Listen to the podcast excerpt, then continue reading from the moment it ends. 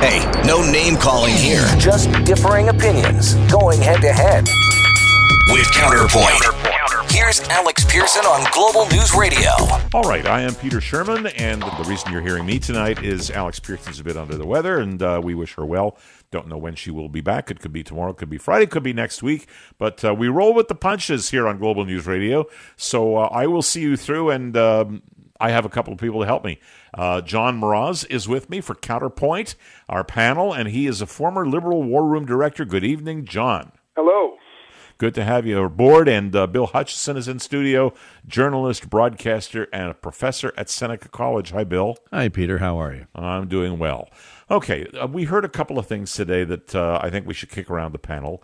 Um, and the first one strikes me as uh, basically the penultimate Canadian decision on how to be fair. And um, I, I'm, I'm not saying that in any kind of a joking way because, frankly, the subject is not a joke. We're talking about the distribution of the very significant GoFundMe payments that were collected, about 15 million and change, for uh, people who. Um, were injured and obviously will carry their injuries for life uh, in that terrible bus crash uh, that the Humboldt Bron- Broncos experienced out in Saskatchewan, uh, as well as for families of people who were deceased in uh, in that same crash. And why I say it's it's so Canadian is nobody argued about anything. They just basically thought equal distribution sounds about right, with a slightly different payment for those families where. Um, somebody survived versus uh, a payment for families uh, of, of players who uh, are just never coming back. Now, each of the surviving players receives $475,000, and this was in accordance with uh, the recommendations of, I would say, a pretty uh, blue ribbon panel that was uh, selected to decide on this.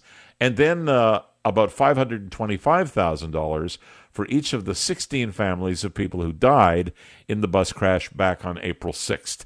Um, the, the questions that have arisen as a result of this the first one is do we give less to the living who may have more expenses going forward? Uh, or the other way, the loss of life was only worth an extra $50,000.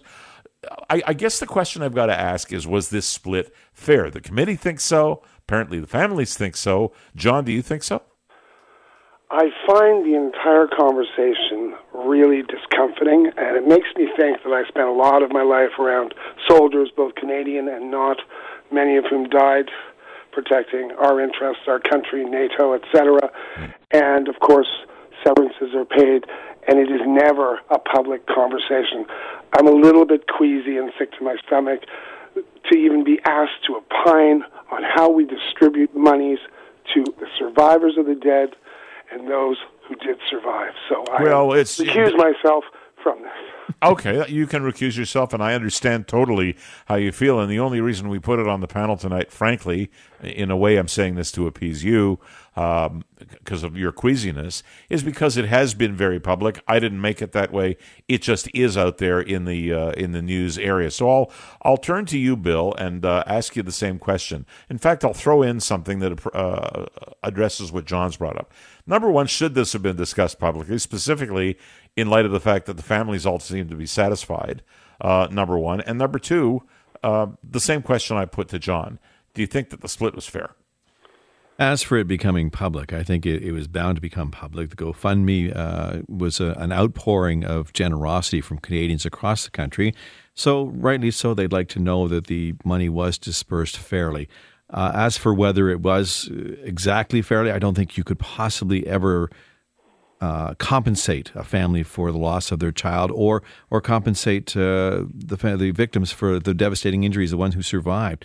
So, uh, if the families are satisfied with it, I think we all have to be satisfied with it. Nobody's going to be completely uh, happy with it.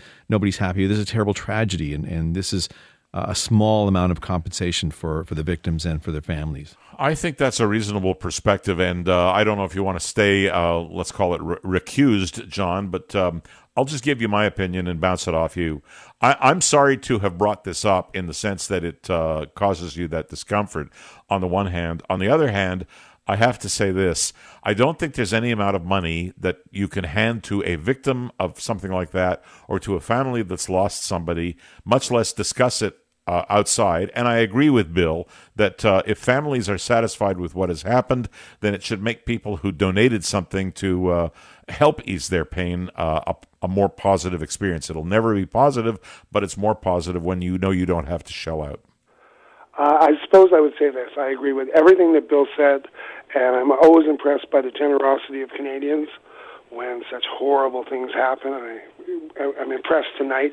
I, I certainly don't blame or ascribe blame to anybody for this conversation happening, as uncomfortable as it makes me. And finally, uh, yes, there has to be some accountability. Uh, I just don't profess to understand how, how what how you do the math on this. I just I can't relate. I don't either, but you know what? Uh, a, a six person panel with people like Hayley Wickenheiser on it uh, apparently do and uh, the families apparently do. So I think we'll leave it at that and move on to another topic. And that topic is this: you remember Kathleen Wynne? Everybody remembers Kathleen Wynne, especially you, John. Uh, so Kathleen is now uh, an MPP on her own, and she, like every other MPP, can present private members' bills uh, on an annualized basis, and she has. And what she's calling for is mandatory seatbelts on school buses. Now, what's interesting about this is for many years, and I've done interviews on air for a long time with uh, various safety officials. I'll do one later tonight where we've been told, you know, you don't want seatbelts on school buses because if you do have a horrible crash, and we've seen those kinds of things, you need kids to be able to be, or anybody on the school buses, capable of being extricated very quickly, and sometimes seatbelts can prevent that. Now there's a new study that apparently was done some years ago that uh, for some reason was never made public, held by Transport Ontario, that says you can save lives with seatbelts in school buses as you can in cars. Does this surprise you? And um, can we all say that we congratulate Kathleen Wynne, Bill?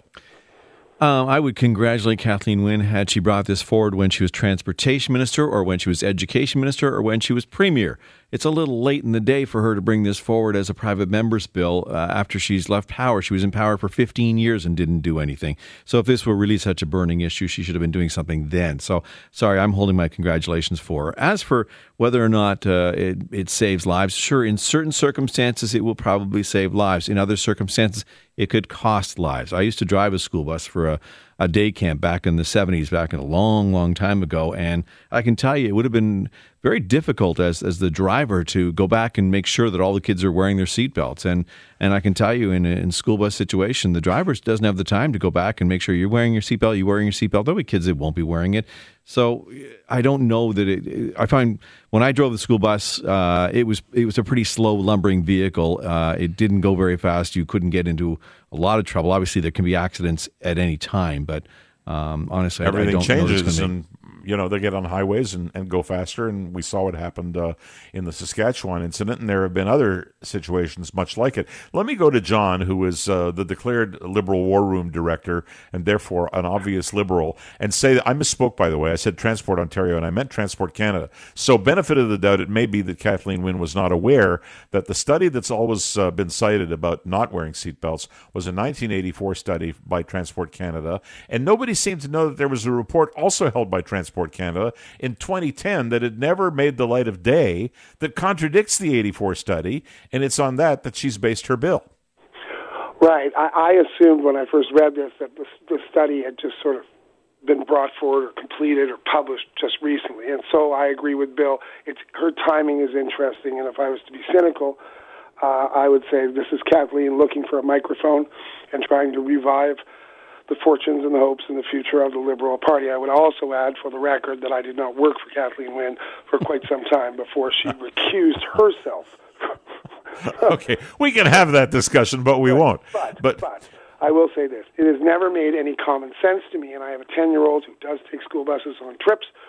I've never understood why seatbelts have not been mandatory in school buses, and I don't pretend to be an engineer, and in taxi cabs, when we are told if we don't wear them in our automobile, we will be penalized just to reinforce the notion that they save lives and thereby costs.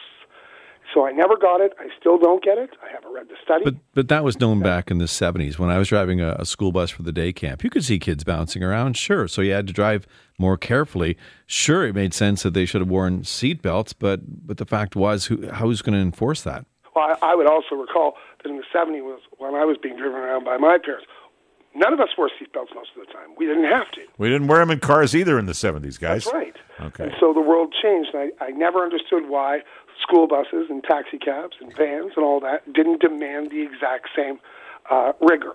Neither did I, and we'll leave it at that because we have to take a break. When we come back, one of the things we're going to talk about is whether or not a mom who says her kid can't take yoga in school uh, because it's against the family's religion makes any sense to you. I'm not sure it does to me, but we'll get into it and more as we continue with Counterpoint here on On Point on Global News Radio. I'm Peter Sherman.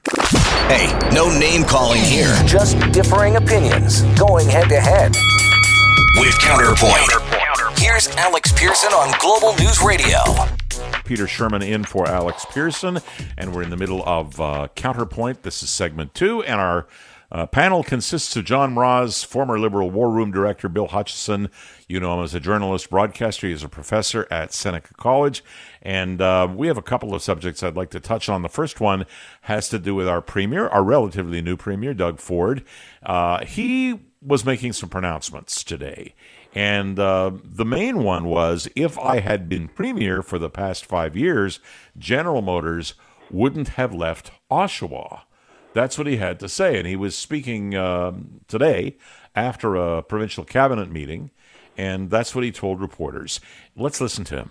GM didn't decide this in six months when Doug Ford took over. Matter of fact, if Doug Ford was here for five years, they probably wouldn't have left because I would have lowered their taxes, lowered their hydro rates, would have made sure we got rid of the carbon carbon tax, and make it attractive for companies to stay here.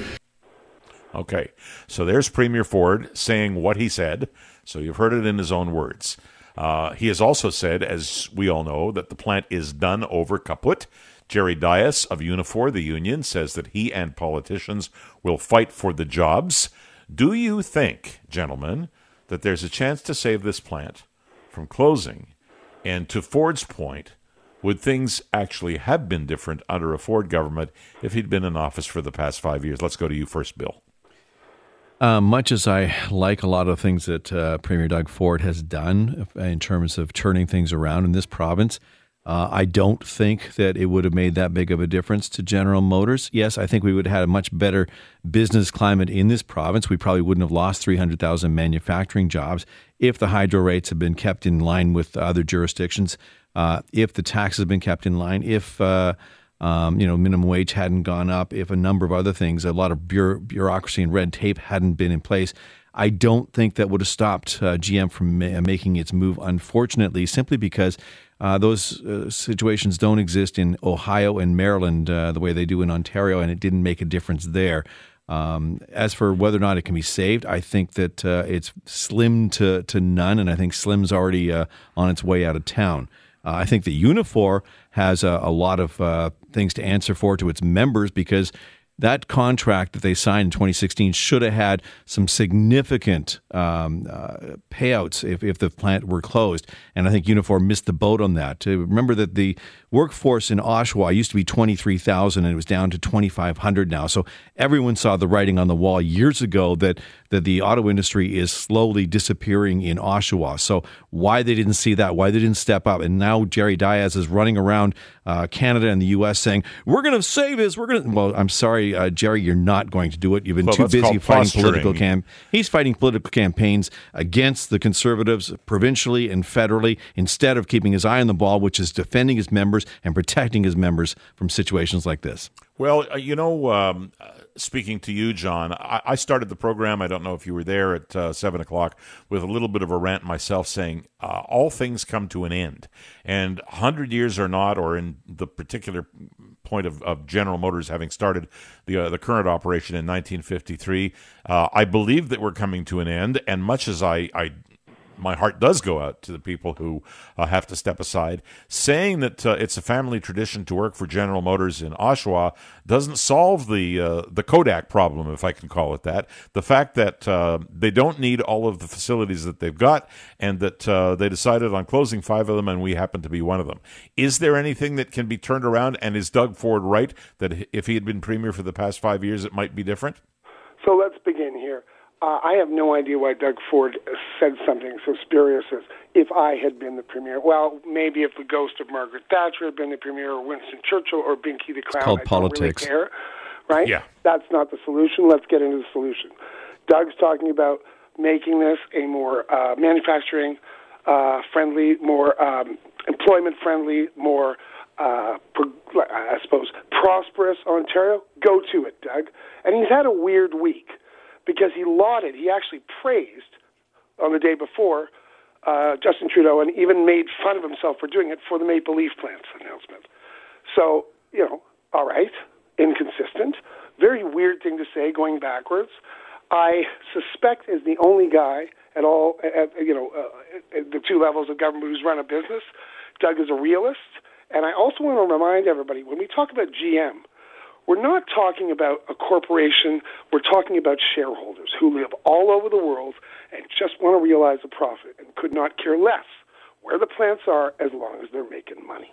There you go. I, I don't think we, we have to beat a dead horse. I think that that one uh, is is now uh, in the barn and they're going to cart it away. And I'm sorry to say that if you're listening in Oshawa, but that's kind of the, the consensus the way I, I see it around this table. And Doug Ford seems to think that too. Now, uh, let's move on. And uh, I've got very little time left, but I wanted to touch on this one. And I, I teased the audience about it before the break. Um, a mom is battling a school board up in York Region because um, her child, an eight year old daughter, came home from school and said she had a wellness day where she did some yoga. Now, this is not an uneducated woman. This woman is a cancer researcher, the mom. And she says, Don't want my kid doing yoga. Our family's religion is Catholic, and that uh, yoga is a derivative of the Hindu religion. Well, guys, I'm Jewish and uh, I'm just starting yoga and thrilled to do it because it uh, meshes well with uh, what I uh, with my brand of meditation, which is mindfulness, and it's got for me nothing to do with religion. Is the woman right or wrong, John?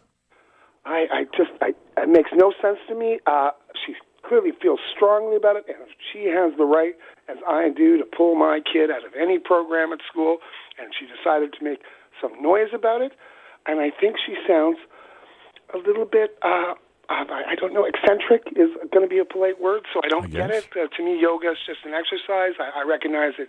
It's derived out of the Hindu tradition. I know hundreds of people who do yoga, Jewish, Christian, atheist, whatever. It's never occurred to me that would be objectionable to somebody to like want to bend their bodies into a noodle and be healthy. Go to it. I'm doing The it. woman has the right to withdraw her child from that program. All right. Last word to Bill.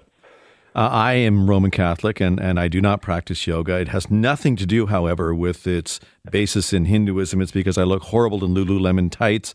Um, I will say that uh, we make religious accommodations for all other religions. So if this one feels strongly that her children shouldn't be involved in it, then we should accommodate her. And I think the school was supposed to do that and acknowledge it should have done that. And And and what the woman has said is, if you just apologized up front, then this wouldn't have gone to the, the school board level. I agree with you. I, I uh, when I used to be an MPP, people would come and ask uh, me to sign papers witnessing uh, an order not to vaccinate, and I think they were out of their minds. But I guess people have rights, and uh, this woman is ex- exercising hers. Thank you, gentlemen. Thank, you, Peter. You.